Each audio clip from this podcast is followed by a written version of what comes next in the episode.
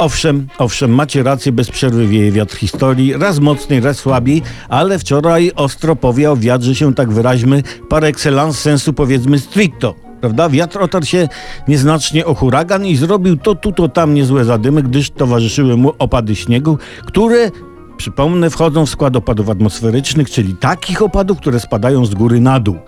No, warto wiedzieć.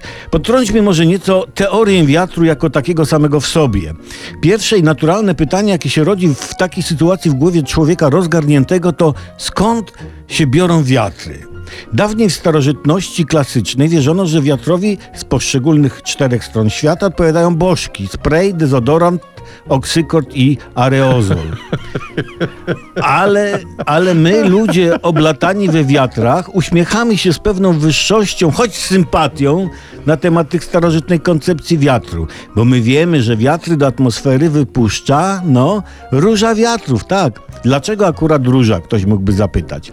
Dlaczego nie ma e, astra wiatrów, czy tulipana wiatrów? To się nazywa, słuchajcie, róża wiatrów, bo wiatry są różne, stąd właśnie nazwa róża wiatrów. Jest dużo rodzajów wiatrów, że tu wymienię najważniejsze. Bryzga od morza, nachalny od gór, czy szum jodeł na górszczycie, kiedy to jątek zdejmuje bluzkę z halki. Generalnie trzeba pamiętać, żeby nie uprawiać wiatrów, bo wiadomo, kto sieje wiatr, temu z oczu wieje chłodem.